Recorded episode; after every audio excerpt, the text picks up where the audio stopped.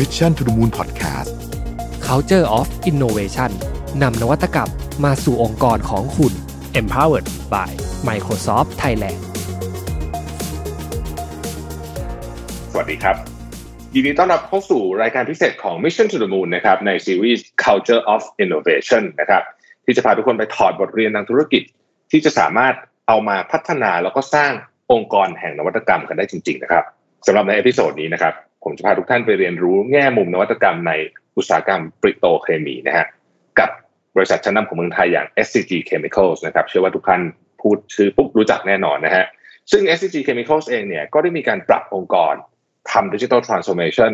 ในทุกๆมิติเลยนะฮะไม่ว่าจะเป็นผลิตภัณฑ์ กระบวนการผลิตสินค้านะครับกระบวนการการบริหารจัดการองค์กรรวมไปถึงลูกค้าด้วยนะฮะซึ่งดีเทลเนี่ยมีเรื่องที่น่าสนใจเยอะมากนะครับ SCG Chemicals เนี่ยนะครับเป็นผู้ผลิต เคมีพันครบวงจรรายใหญ่ของประเทศไทยนะครับ แล้วก็เป็นผู้ผลิตชั้นนำในภูมิภาคเอเชีย ดังนั้น สินค้าและกระบวนการผลิตหลาย ๆ อย่างเนี่ยจำเป็นจะต้องอาศัยเทคโนโลยีเพื่อเพิ่มประสิทธิภาพนะครับ ลดความผิดพลาด ลดต้นทุน แล้วก็ประหยัดเวลาในการทำงานด้วยนะครับ วันนี้เนี่ยผมได้รับเกียรติจากแขกรับเชิญที่ต้องบอกว่าพิเศษมากจริง ๆ นะครับ จริง ๆ ท่านเเวลาค่อนข้างยุ่งมากนะครับแต่วันนี้ท่านให้เกียรติมาพูดคุยกับเรานะครับ คุณชนวงศ์อารีรัชกุลนะครับ กรรมการผู้จัดการใหญ่ ธุรกิจ Chemical SCG นะครับซึ่ง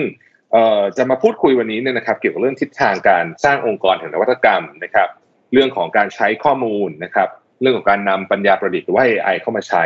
แล้วก็เรื่องของ simulation ในโรงงานของ SCG Chemical ซึ่งจะเป็นเรื่องที่วันนี้ผมสนใจอยากจะคุยกับคุณธนวงศ์มากเพราะว่าการทำ simulation ที่โรงงาน SCG เนี่ยช่วยเปลี่ยนแปลงวิธีการทำงาน แล้วก็ช่วยทำให้ประสิทธิภาพของโรงงานเนี่ยเพิ่มขึ้น อย่างที่ต้องบอกว่าเป็นธุรกิจยุคใหม่จริง ๆ นะครับ เรามาร่วมพูดคุยกับคุณธนวงศ์กันครับ สวัสดีครับ วันนี้เป็นเกียรติอย่างยิ่งเลยนะครับ ที่ได้ต้อนรับคุณธนวงศ์อารีรัชกุลนะครับ กรรมการผู้จัดการใหญ่ธุรกิจ Chemical SCG นะครับ คุณธนวงศ์สวัสดีครับ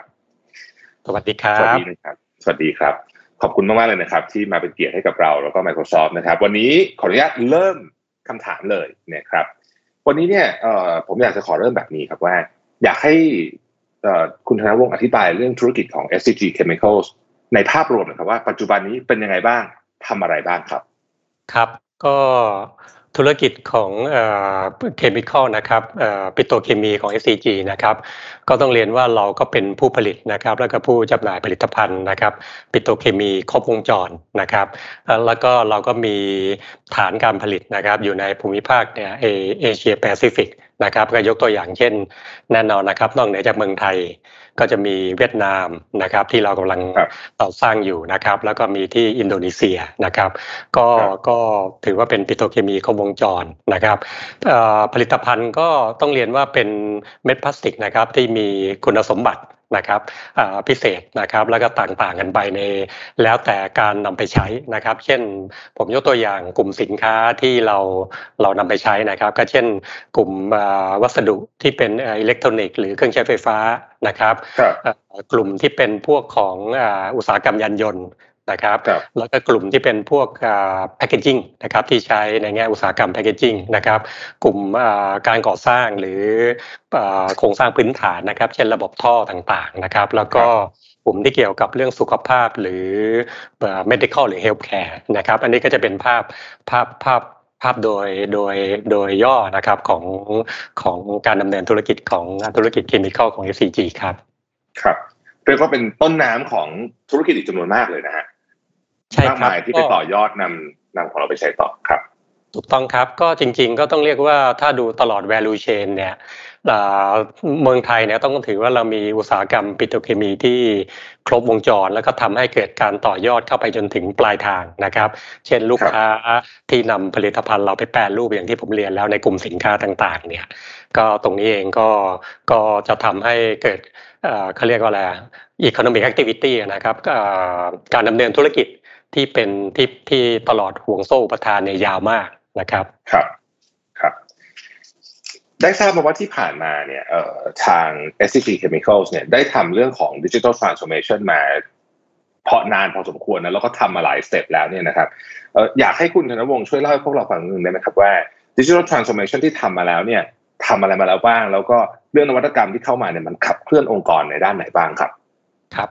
ก็เดี๋ยวก่อนก่อนจะเข้าเรื่องดิจิตอลเนี่ยผมอาจจะปูภาพนิดๆให้เห็นสักนิดนึงก่อนนะครับว่าจริงๆเนี่ยเป้าหมายหนึ่งที่เรามองไปข้างหน้าเนี่ยคือว่าเราอยากจะให้ธุรกิจปิโตรเคมีของเราเนี่ยเป็นเราเรียกว่า ธุรกิจปิโตรเคมียั่งยืนอย่างยั่งยืนนะครับ คือคือการดำเนินธุรกิจเนี่ยให้มันเป็นการดำเนินธุรกิจแบบยั่งยืน เพราะฉะนั้นเนี่ยเราจะมุ่งเน้นนะครับอยู่สักสองสาเรื่องนะครับ เช่น เรื่องแรกเนี่ยจะเป็นการ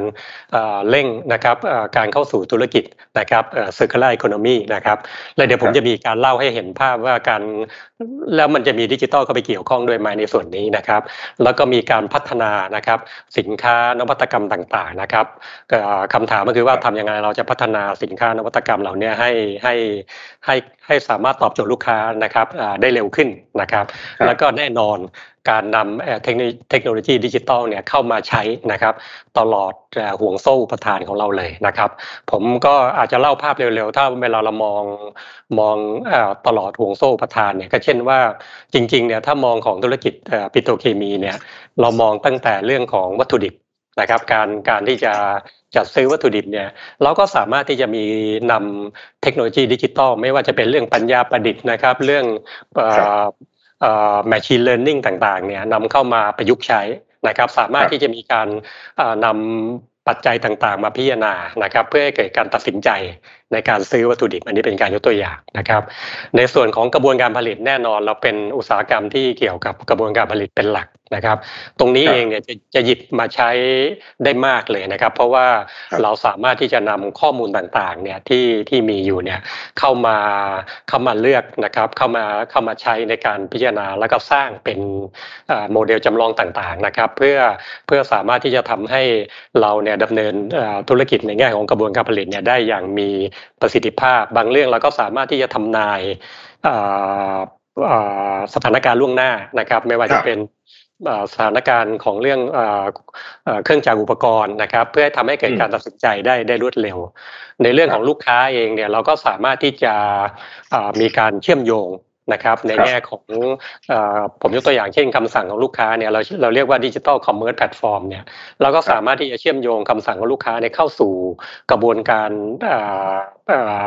value chain หรือห่วงโซ่อุปทานของเราได้อย่างได้อย่างได้อย่างราบรื่นนะครับทำให้เกิดการตัดสินใจนะครับช่วยทำให้สามารถที่จะบริการลูกค้าเนี่ยได้อย่างรวดเร็วขึ้น นะครับ ตรงนี้ก็จะเป็นภาพภาพโดยโดยคร่าวๆเวลามองมองทั้งห่วงโซ่อุปทานนะครับ ทีนี้บางเรื่องที่เมื่อกี้ผมพูดไปแล้วก็คือว่าอย่างเรื่องของของอุตสาหกรรมที่เกี่ยวกับ circular economy เนี่ยแล้วก็ทำ digital platform เหมือนกันนะครับ เช่นเราเราเราทำระบบที่เราเรียกว่าคุ้มค่าอันนี้ใช้เป็นเป็นชื่อนะครับ คุ้มค่าเนี่ยมันเหมือนบางทีเราเราต้องการทำให้ เวลาจะแยกขยะพลาสติกหรืออะไรก็ตามเนี่ยทำอย่างไรเราถึงจะมีวิธีการที่จะทำให้แยกได้ง่ายนะครับ แล้วก็สามารถที่จะสร้างให้เกิดมูลค่าในในแง่ของไอไอขยะต่างๆ ตรงเนี้ยแยกให้ถูกชนิดลงแล้วก็สามารถเอาข้อมูลเนี่ยมาบันทึกนะครับ แล้วก็เก็บเป็นข้อมูลแล้วก็สามารถนำไปใช้ไอตรงนี้ก็จะเป็นแพลตฟอร์มชนิดหนึ่งนะครับนอกเหนือจากนั้นเนี่ยในเชิงของการใช้ทรัพยากรอย่าง อย่างคุ้มค่านะฮะ เช่น เราทำกระบวนการผลิตเนี่ยเราสร้างโมเดลจำลองต่างๆ อะไรก็ตามเนี่ยเราสามารถที่จะใช้โมเดลต่างๆ เหล่านี้นะครับใช้ปัญญาประดิษฐ์ต่าง ๆ เหล่านี้ทำให้เกิดการใช้พลังงานลดลงผมยกตัวอย่างนะฮะเช่นในในในกระบวนการผลิตเนี่ยถ้าเราโมเดลตรงจำลองตรงนี้มันทำได้แม่นยำเนี่ยมันก็ทำให้เราควบคุมกระบวนการผลิตได้อย่างมีประสิทธิภาพสูงสุด ใช้พลังงานลดลงการปล่อยไอ้กินเฮลแก๊สต่างๆ ลดลงไปด้วย นะครับอันนี้ก็เป็นภาพภาพโดยโดยโดยโดยรวมนะครับที่คิดว่าในแง่ของดิจิทัลเทคโนโลยีนะเรานำมาประยุกต์ใช้ได้นะครับจากข้อมูลที่ผมได้รับทราบมาเนี่ยครับผมคุณธนวงศ์ครับ เมื่อกี้คุณธนวงศ์ได้กรุณาเล่าถึงเรื่องของ simulation นิดหนึ่งในกระบวนการผลิต ซึ่งซึ่งเอ่อเป็นอันนี้เป็นโปรเจกต์ที่เราทำกับทาง Microsoft ใช่ไหมครับที่ชื่อว่า Bonsai Project ใช่ไหมฮะ Bonsai ที่เหมือนเป็นต้นไม้ใช่ไหมฮะเป็นชื่อต้นแบบนั้นใช่ไหม ใช่ครับอ่าโอเค แล้วก็เราก็ทดลองระบบว่า เอ๊ะ ถ้าสมมติว่าเราจะผลิตแบบนี้เอ่อซิมูเลตแบบนี้ผลมันจะออกมาเป็นยังไง ก่อนที่จะเริ่มทำจริงใช่ไหมฮะก็อันนี้อันนี้ผมคิดว่าต้องต้องเรียนว่าอันนี้ถือว่าเป็น เป็นเป็น collaboration ที่ที่ดีมากนะครับที่เราได้มีโอกาสทำร่วมกับ Microsoft นะครับ Project Bonsai เนี่ยเพราะว่าเมื่อกี้อย่างที่ผมเล่าเนี่ยผมเล่าโดยโดยภาพกว้างๆ แต่ว่า Project Bonsai เนี่ยต้องถือว่าเป็นโปรเจกต์ต้นแบบอันหนึ่งเลยที่ที่สำคัญของเรานะครับ เพราะว่ามันจะเป็นการทำเราเรียกว่าการสร้างโมเดลจำลองนะครับของกระบวนการผลิต นะครับทำให้เห็นภาพกระบวนการผลิตเนี่ยสมมติว่าเรามีโรงงานนะครับ จริงๆ เราก็สร้างโมเดลจำลองให้ให้มันออกมาที่บางทีเราจะเรียกว่า digital twin อย่างเงี้ยนะครับนอกนอกเหนือจากนั้นเนี่ยเราก็จะมีลักษณะที่เป็นไอ้ระบบปัญญาประดิษฐ์ที่อยู่บนแพลตฟอร์ม ที่สามารถที่จะทำงานร่วมกับโมเดลจำลองตรงนี้นะครับทำให้เราสามารถสร้างเราเรียกว่า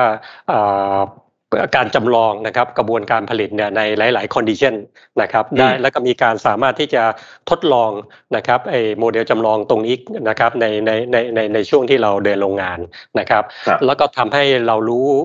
ผลนะครับว่าเราควรจะเดินกระบวนการผลิตแบบไหน ผมยกตัวอย่างเมื่อกี้อย่างอย่างเมื่อกี้ท่านทางพิธีกรพูดก็คือว่า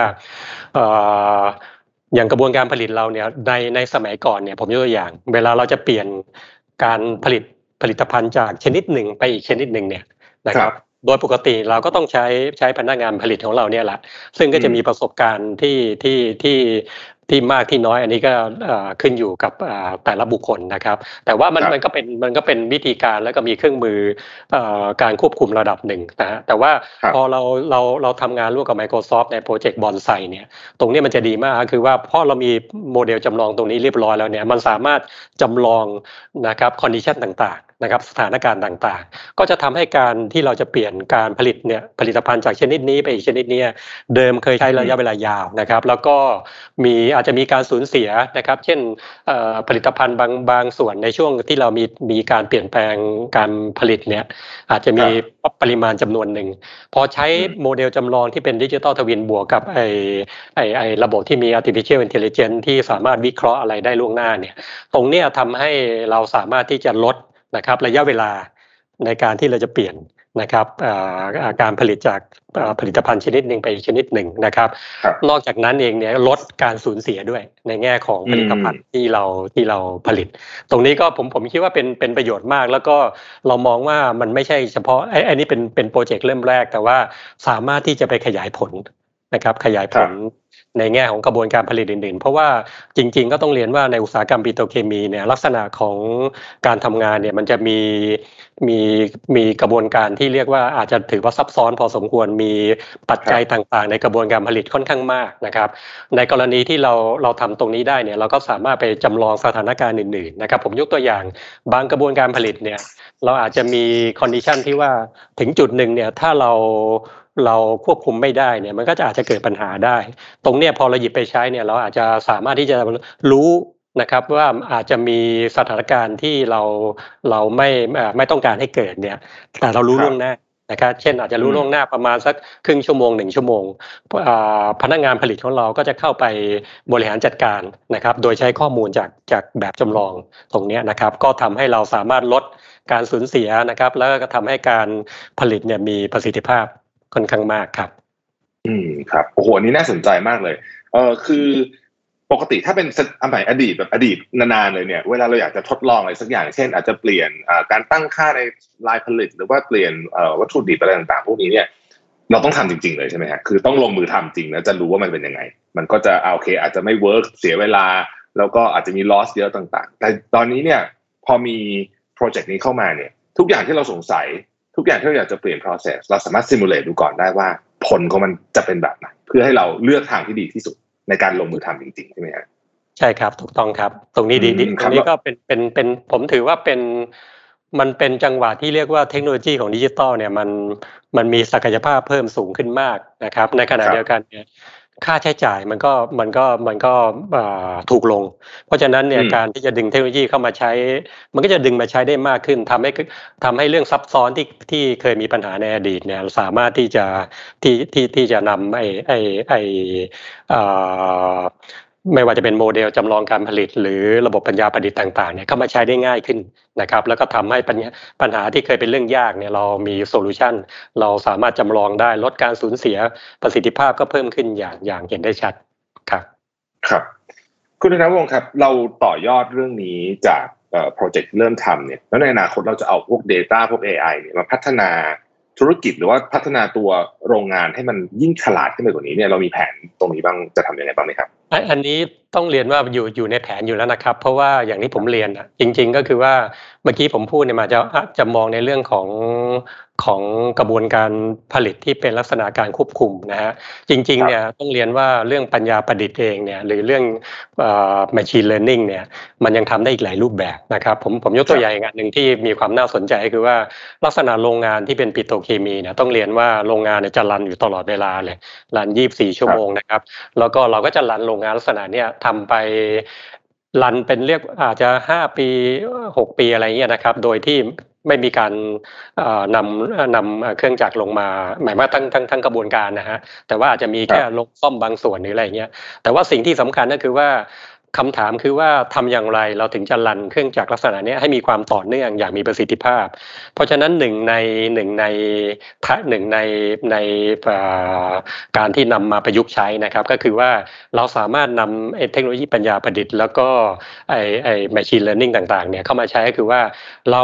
เรามีข้อมูลของเครื่องจักรอุปกรณ์ต่างๆ ในโรงงานเนี่ยบางครั้งเราอาจจะมีการจัดกลุ่ม เครื่องจักรเครื่องจักรตรงนี้จะมีความสำคัญมากที่ที่ถือว่ามีความเรียกว่าอะไรเป็น critical equipment เป็นเครื่องจักรที่ที่เราให้ให้ความสำคัญสูงนะครับ กลุ่มอุปกรณ์พวกนี้เราสามารถที่จะเอา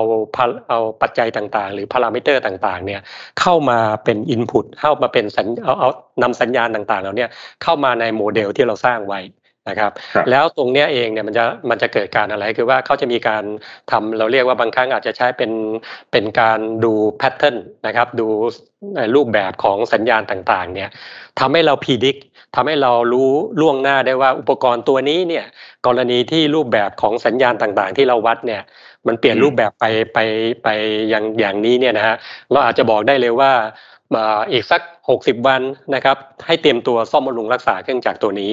แล้วเราก็จะจะใช้เครื่องจักรอีกตัวหนึ่งเข้ามาทดแทนอะไรเงี้ยหรือจะสั่งซื้ออะไรสั่งซื้ออะไรต่างๆ เนี่ยมันจะทำได้ได้ง่ายก็คือปัญหาที่มันจะเกิดเป็นแบบอุปกรณ์จะเสียแบบกระทันหันหรืออะไรเนี่ยมันก็ลดลงก็เป็นการเตรียมการล่วงหน้าได้ค่อนข้างดี อันนี้ก็ถ้าเป็นอย่างที่เราเรียกกันบางทีเราจะเรียกว่า predictive maintenance เนี่ย นะครับก็คือว่าเราสามารถที่จะที่จะรู้นะครับสถานการณ์หรือหรือ condition นะครับของเครื่องจักรอุปกรณ์นั้นๆนะครับได้ล่วงหน้าแล้วก็มีการเตรียมการล่วงหน้า แล้วก็ทำให้เราเนี่ยสามารถที่จะที่จะบริหารจัดการได้ได้ได้ได้อย่างได้อย่างรับรื่นนะครับ อืมครับก็คือไม่ต้องรอเครื่องเสียแบบสมัยก่อนนู่นต้องรอเครื่องเสียก่อนค่อยซ่อม อันนี้จะรู้ก่อนเลยว่าอีกสักประมาณสามเดือนหกเดือนเนี่ยมีแนวโน้มจะเสียเต รียมสั่งอะไรมารอเลย แล้วค่อนข้างเราก็จะได้ค่อนข้างแมนด้วยครับอ๋อโอเค อันนี้เราเราเรียกว่าทั้งหมดนี้เรียกว่าเป็น intelligent factory ได้ไหมครับ ได้ฮะผมผมคิดว่าจริง ๆ เนี่ยในภาพเมื่อกี้อย่างที่ผมเรียนแล้ว พอเรามองเนี่ยผมผมคิดว่าเมื่อกี้ที่ผมพูดเนี่ยจริง ๆ เราต้องถึงว่า intelligent factory แน่นอนเป็นอยู่แล้ว แล้วก็อาจจะมองทั้ง value chain เลยด้วยซ้ำไปว่าอย่างที่ผมเรียน วัตถุดิบเราก็มีวิธีเข้าไปบริหารจัดการโรงงานตรงส่วนที่อยู่ตรงกลาง แน่นอนตรงนี้จะมีมีความซับซ้อนแล้วก็ใช้เทคโนโลยีได้มากนะครับขนาดในส่วนของลูกค้าเมื่อกี้ที่ผมพูดถึงเรื่อง digital commerce platform เราก็เชื่อมโยง data ด้วย เพราะฉะนั้นเนี่ยไอ้โฟล์ของ Data ตั้งแต่ลูกค้าเข้ามาจนถึงกระบวนการผลิตนะครับเมื่อกี้ที่เราพูดถึงไม่ว่าจะเป็นโปรเจกต์บอนไซที่เราสามารถที่จะผมยกตัวอย่างเช่นเรารู้ความต้องการลูกค้าในสินค้าผลิตภัณฑ์อย่างหนึ่งเนี่ยเวลาเราส่งข้อมูลเข้ามา มันก็จะมีเข้าไปอาจจะเข้าไปสู่ระบบการวางแผนการผลิตนะครับ ระบบการวางแผนการผลิตเสร็จเนี่ยปุ๊บไอกระบวนการผลิตก็จะต้องมีการเปลี่ยนการผลิตผลิตภัณฑ์อย่างที่ผมเรียนแล้วไอ้เมื่อกี้ที่เราคุยคุยถึงโปรเจกต์บอนไซต่างๆเนี่ยนี่ก็จะเป็นหนึ่งในในในในการประยุกต์ใช้เราว่าอ่าโอเค เรารู้แล้วความต้องการลูกค้าเป็นอย่างนี้ ทีนี้ถ้าต้องการจะเปลี่ยนกระบวนการผลิตเพื่อผลิต ผลิตภัณฑ์ที่ลูกค้าต้องการในเวลานั้นๆ ในช่วงที่เรามองไปข้างหน้าเรามองออกอยู่แล้วนะครับ เราก็จะใช้เทคโนโลยีตรงนี้ได้ ในขณะเดียวกันพอเราจะผลิตสินค้าลักษณะขนาดนี้ เราก็จะรู้ล่วงหน้าว่าเอ๊ะถ้าวัตถุดิบเนี่ยเราต้องการอะไรบ้างนึกออกไหมฮะเพราะฉะนั้นจะเห็นเลยว่าเรามันเป็นอินเทลเจนต์ทั้งทั้งทั้งโรงงานทั้งแวลูเชนเลยนะครับ ก็คือข้อมูลเนี่ยมันโฟล์จากตั้งแต่ลูกค้าจนกลับย้อนกลับถึงผู้ผลิตวัตถุดิบ ต้นทางสุดเลยใช่จนจนเราสามารถมองเห็นเป็นมีมีความโปร่งใสของข้อมูลจนตั้งแต่ต้นทางไปยันปลายทางเลยครับ ครับ แล้วก็สมมติว่ามันมีเกิดเหตุการณ์อะไรขึ้นใน value chain นี้ เช่นมันอาจจะมีสปายขึ้นมาเออมีเกิดเอ่อปิดเส้นทางการขนส่งสักที่หนึ่งเนี่ยเจ้าตัว AI มันก็จะบอกก็จะบอกเราได้ใช่ไหมครับว่าโอ้เอ้ยเดี๋ยวก่อนอันนี้มีปัญหาเพราะฉะนั้นคนจะต้องไปเพิ่มกำลังการผลิตที่อีกโรงงานหนึ่งเพื่อที่จะมา cover ความต้องการได้ ก็ก็ตามที่เรียนครับเพราะว่ากรณีเนี่ยความหมายคือว่าก็สมมตินะฮะว่าเราเรารู้เราเราผลิตเป็นเนี่ยมันอาจจะมีเช่นผมยกตัวอย่าง เนื่องจากเนื่องจากในกระบวนการผลิตเนี่ยเรามีหลายโรงงานนะฮะโรงงานหนึ่งอาจจะอาจจะมีมีอะไรขีดจำกัดในบางเรื่องในนั้นระยะเวลานั้น ๆ ที่ไม่สามารถผลิตในส่วนที่เราต้องการได้ใน เพราะฉะนั้นในในแง่ของการบริหารจัดการเนี่ยเราจะรู้เลยว่าถ้าอย่างนั้นเนี่ยเราจะโยกการผลิตเนี่ย ส่วนนี้เอาไปไว้ตรงไหนนะครับ ได้อย่างรวดเร็วแล้วก็การทางการการเปลี่ยน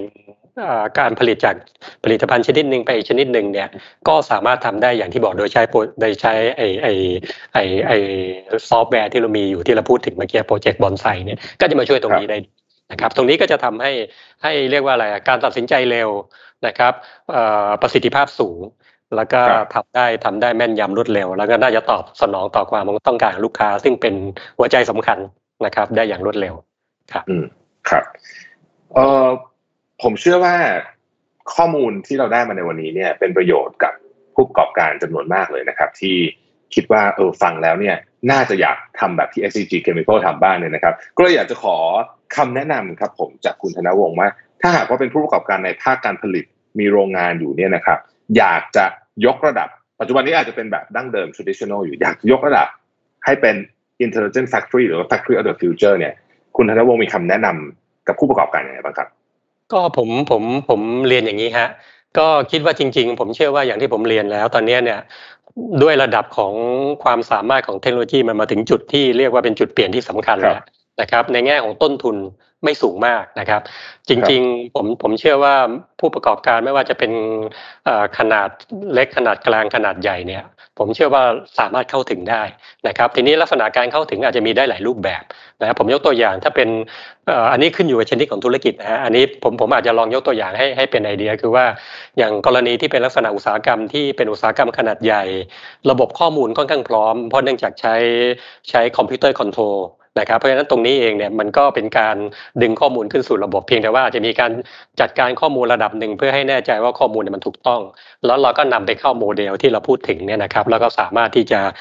จะทำการเพิ่มประสิทธิภาพประสิทธิผลต่างๆ โรงงานขนาดกลางขนาดเล็กเนี่ยก็ต้องไปดูว่า ผมเชื่อว่าอาจจะมีข้อมูลบางส่วนที่พร้อมที่จะดึงขึ้นระบบได้เลยนะครับหรืออาจจะมีอาจจะมีโรงงานบางชนิดที่อาจจะมีมีหลาย ๆ โรงงานชนิดขนาดที่ไม่ใหญ่มากนะครับมีเครื่องจักรรันอยู่ แต่ว่าอาจจะยังขาดการเชื่อมต่อข้อมูล คือสมมุติว่าเป็นเป็นเครื่องจักรชนิดหนึ่งแต่ว่าไม่ยังไม่ได้เชื่อมต่อเข้าไปในระบบเนี่ย มันอาจจะมีใช้เทคโนโลยีที่บางครั้งเราจะเรียกว่า IoT นะครับ ก็คือเอาตัวเนี่ยไปติดไปติดตั้งที่จะในในในสัญญาณที่เราต้องการดึงขึ้นเนี่ย แล้วก็ส่งสัญญาณขึ้นไปในระบบในเช่นขึ้นไปที่ cloud ขึ้นไปนะฮะแล้วก็เข้าไปในอยู่เป็น database ที่เราสามารถที่จะดึงไปใช้ได้ ตรงนี้เองเนี่ยผมก็คิดว่าทำได้เหมือนกันนะครับ แล้วก็จริง ๆ ตอนนี้เองผมเชื่อว่าก็จะมีผู้ให้บริการหลาย ๆ คนเนี่ยที่สามารถที่จะที่จะเช่นอาจจะทำเป็นใช้ database ร่วมหรือใช้ cloud ร่วมกัน นะครับ แล้วก็มีมีเครื่องมือมีอุปกรณ์ที่เป็นระบบไอ้ปัญญาประดิษฐ์ต่างๆเนี่ยอยู่ในระบบ cloud เลยนะครับ ก็เข้าเข้าเข้าไปใช้เป็นลักษณะเป็นบางทีบางคนก็จะเรียกว่า pay per use อะไรอย่างเงี้ยนะฮะใช้เท่าไหร่จ่ายเท่านั้นอะไรเงี้ยไม่มีความจำเป็นต้องไปลงทุนโครงสร้างพื้นฐานใหญ่ ๆ ด้วยตัวเองทั้งหมด แต่ว่าลักษณะเป็นการเข้าไปแชร์นะครับการใช้ นะตรงนี้เองเนี่ยก็ก็ก็สามารถที่จะเข้าถึงนะครับ เพียงแต่ว่านอกเหนือจากนั้นอาจจะเป็นเช่นการการจะบางทีมันต้องไปต้องอาจจะมีคนไปช่วยดูว่า เอ๊ะวิธีการที่จะปรับปรุง บางทีเราต้องไปเข้าใจกระบวนการผลิตอีกอีกครั้งหนึ่งแล้วก็ไปดูว่าจะ simplify จะทำให้มันง่ายขึ้นยังไงไหมก่อนที่จะใช้ดิจิตอลเข้ามาควบคุมอะไรอย่างเงี้ยนะครับ แล้วก็อีกเรื่องหนึ่งผมคิดว่าอาจจะยังไม่ได้กล่าวถึงก็คือว่าบริษัทที่เป็นจริง ๆ ทั้งขนาดใหญ่หรือขนาดกลางขนาดเล็กผมว่ามีความจำเป็นเหมือนกันก็คือว่าจริงๆเนี่ยอีกอันหนึ่งของการขับเคลื่อนที่ผมอยากจะเรียนก็คือว่า เราทำไม่ได้เฉพาะทำ manufacturing non-manufacturing เราก็ทำ นะครับความหมายก็คืออะไรก็คือว่าไอ้ไอ้กระบวนการหลังบ้านต่างๆเนี่ยไม่ว่าจะเป็นกระบวนการต่างๆ ที่เกี่ยวกับ paperwork ต่างๆเนี่ยผมยกตัวอย่างเนี่ยอย่างเราทำเนี่ยนะฮะเราใช้เทคโนโลยีพวก imaging ต่างๆเนี่ยเราสามารถที่จะอ่านนะครับพวกพวก LC ที่ที่ส่งเข้ามานะครับที่เป็นเป็นข้อมูลเป็น paper เนี่ยโดยที่ไม่ต้องใช้คนใช้เครื่องอ่านเลยนะครับ แล้วก็ก็จะ input data เข้าไปในระบบ ได้ทันทีทำให้กระบวนการ processing เนี่ยมันเร็วขึ้นนะครับอะไรอะไรทำนองนี้ซึ่งความหมายก็คือว่าไอไอไองานลักษณะแบบนี้นะครับ มันก็จะช่วยทำให้ทำให้ให้จริง ๆ ก็คือว่าประสิทธิภาพเพิ่มขึ้นแน่นอนนะครับ ในขณะที่ค่าใช้จ่ายก็ก็ก็ไม่ได้สูงขึ้น นอกเหนือจากนั้นเนี่ยถ้าผมอยากจะแชร์เรื่องก็เป็นเช่น บางทีกระบวนการกระบวนการจัดเก็บ นะฮะไอ้พวกอะไรนะครับ การสั่งซื้อของอะไรต่างๆ เนี่ย มันก็จะมีอย่างอย่างเราเองเนี่ยเราก็ทำพวกเทคโนโลยีที่เป็นลักษณะเป็นเหมือนการพูนะครับ การซื้อนะครับอุปกรณ์ต่างๆนะครับอาจจะเป็นอุปกรณ์เช่นเรื่องเซฟตี้อุปกรณ์ general purpose ต่างๆที่เป็นอุปกรณ์ทั่วไปที่ใช้งานนะครับ ตรงเนี้ย สามารถที่จะที่จะร่วมกันใช้ได้ทำให้สามารถที่จะมีเวนมีมีคนที่จะขายของเนี่ยเราออกขึ้นมาที่แพลตฟอร์ม แล้วเราก็มีผู้ซื้อที่จับมาเจอกันนะครับทำให้ทำให้สามารถที่จะมีการรู้นะครับมีการนำปริมาณการซื้อเนี่ยมามารวมกัน แล้วก็มีอำนาจต่อรองร่วมกันทำให้เกิดการ ซื้อของที่มีประสิทธิภาพเพิ่มมากขึ้น อะไรอย่างเงี้ยผมผมก็คิดว่าตรงนี้เองเนี่ยในในผู้ประกอบการที่เป็นขนาดเล็กขนาดกลางขนาดใหญ่เนี่ย ตรงนี้เองผมคิดว่าอาจจะถือว่าเป็นเป็นเป็นจะเรียกว่าเป็น common issue อะคือเป็นเป็นอะไรที่เรามองเห็นว่าเป็นประเด็นที่ที่ที่เห็นเหมือนกัน อาจจะมี solution จากที่หนึ่งก็เป็น solution ของของคนอื่นได้ด้วยเหมือนกันนะครับ ซึ่งตรงนี้เราจริงๆเราเราเราก็ยินดีนะครับ ถ้าใครจะอยากจะร่วมร่วมทำงานกับทางเรา เพราะว่าผมก็คุยกับทางทีมเราเราพัฒนาไปหลายๆเรื่องเนี่ยก็ก็ตอนนี้จริงๆ เราก็จะมีแพลตฟอร์ม ผมยกตัวอย่างอย่าง predictive maintenance หรือการการการวิเคราะห์ล่วงหน้าของอุปกรณ์เนี่ยเราสามารถที่จะมีแพลตฟอร์มที่จะรองรับให้คนอื่นเข้ามาร่วมใช้ได้นะครับ โดยที่อาจจะ ก็คือเป็นคือไม่ไม่ต้องมาลงทุนแบบสร้างฮะไอไอไอไอลงทุนเยอะๆเพื่อมาสร้างระบบใหญ่ ๆ แต่มาแต่มาร่วมแชร์นะครับแชร์ค่าใช้จ่ายในบางส่วนแล้วก็มีประโยชน์กับตัวตัวโรงงานเองอะไรทำนองนี้นะครับ ซึ่งตรงนี้ก็จะเป็นประโยชน์ผมคิดว่าอย่างนั้นนะ ครับซึ่งจริงๆ ตอนนี้เราเริ่ม roll เอาตรงนี้ออกมาเป็นเป็น business model หนึ่งเหมือนกัน เพราะว่าเราคิดว่าไอ้ไอ้การแก้ปัญหาที่เราแก้เนี่ยก็อาจจะช่วยก็อาจจะเป็นปัญหาที่ที่ช่วยช่วยช่วย support คนอื่นได้เหมือนกัน ในขณะที่ช่วยลดค่าใช้จ่ายในในแง่ของการบริหารจัดการในอนาคตครับ ครับ ก็สิ่งที่ทาง SCG Chemical ทำมาบางส่วนเนี่ย คุณธนวงศ์ได้กรุณาเล่าให้เราฟังว่าอาจจะสามารถนำไปให้คนอื่นใช้งานได้ด้วย ใช่ไหมฮะเพื่อที่จะเพราะว่าก็ได้ทำมาพอสมควรสร้างมาเพราะเข้าใจว่าผ่าน process การที่ต้อง trial and error มาเยอะตอนนี้ได้เป็น product ได้เป็น tools ที่โอเค ใช้งานได้จริงแล้ว คนอื่นอาจจะสามารถเข้ามาแชร์ได้ด้วย แล้วก็จะเป็น business model ใหม่ ๆ ของ SCG Chemical ในอนาคตอีกด้วย ใช่ไหมครับ ครับนะครับโอ้โห วันนี้นี่ผมว่าเราได้ทั้งความรู้นะฮะแล้วก็ได้ได้เห็นภาพใหญ่ด้วยว่าเออจริง ๆ เนี่ยการนำเรื่องของ AI เรื่องของ machine learning อะไรที่เราพูดกันเยอะๆช่วงนี้เนี่ยเข้ามาใช้ในในหน้างานจริงๆเนี่ยมันส่งผลให้เกิดประโยชน์อะไรบ้าง ลดต้นทุนเพิ่มประสิทธิภาพนะครับ แล้วก็ก่ออาจจะก่อให้เกิดธุรกิจใหม่ๆ ขึ้นมาในอนาคตด้วยนะครับ วันนี้ต้องต้องขอขอบพระคุณอย่างมากเลยนะครับ ผมคุณชนวงศ์อารีรัชกุลนะครับกรรมการผู้จัดการใหญ่ของ SCG Chemical นะครับที่ให้เกียรติมาพูดคุย แล้วก็แชร์มุมมองเรื่องของ culture of innovation นะครับกราบขอบพระคุณท่านอีกครั้งหนึ่งนะครับ ขอบคุณครับ ขอบคุณครับ Mission to the Moon Podcast Culture of Innovation Empowered by Microsoft Thailand